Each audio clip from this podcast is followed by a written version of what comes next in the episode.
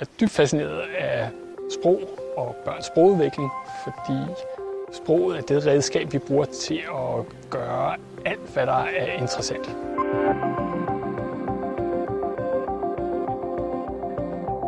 Ordblindhed det er vanskeligheder med at lære at læse. Men mere specifikt så er det vanskeligheder med at komme fra bogstaverne og så til en bogstavlyd, og så kombinere de her bogstavlyde til ord, sådan så at man kan genkende ord på baggrund af bogstaver.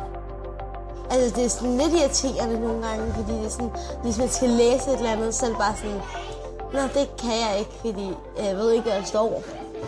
For en 10 års tid siden, der ville undervisningsministeriet gerne have en samlet og ensartet måde at identificere ordblindhed på hele vejen op gennem uddannelsessystemet.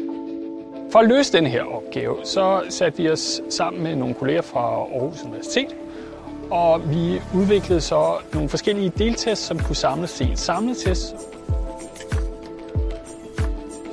Testen fungerer med, at man skal løse en række opgaver. Og for eksempel er der en opgave, som går ud på, at man skal høre et nonsensord. Det kan være sådan noget som gøm. Så skal man vælge en stavemåde, som svarer til det her nonsensord. Så det er g ø Og så er der nogle forskellige valgmuligheder, men man skal vælge den rigtige. Det er vigtigt, at det er lidt de her mærkeord, fordi selvom det ikke er nogen, man er stødt på, så er det jo for eksempel sådan noget, man skal kunne, når man støder på nye ord, som man læser. Ordblindtesten kan være med til at give noget afklarethed. Det er ordblindhed, det handler om, og det er enormt øh, vigtigt for eleverne og for forældrene at ligesom få at vide, sådan, det er det her, det handler om. Det handler ikke om alt muligt andet.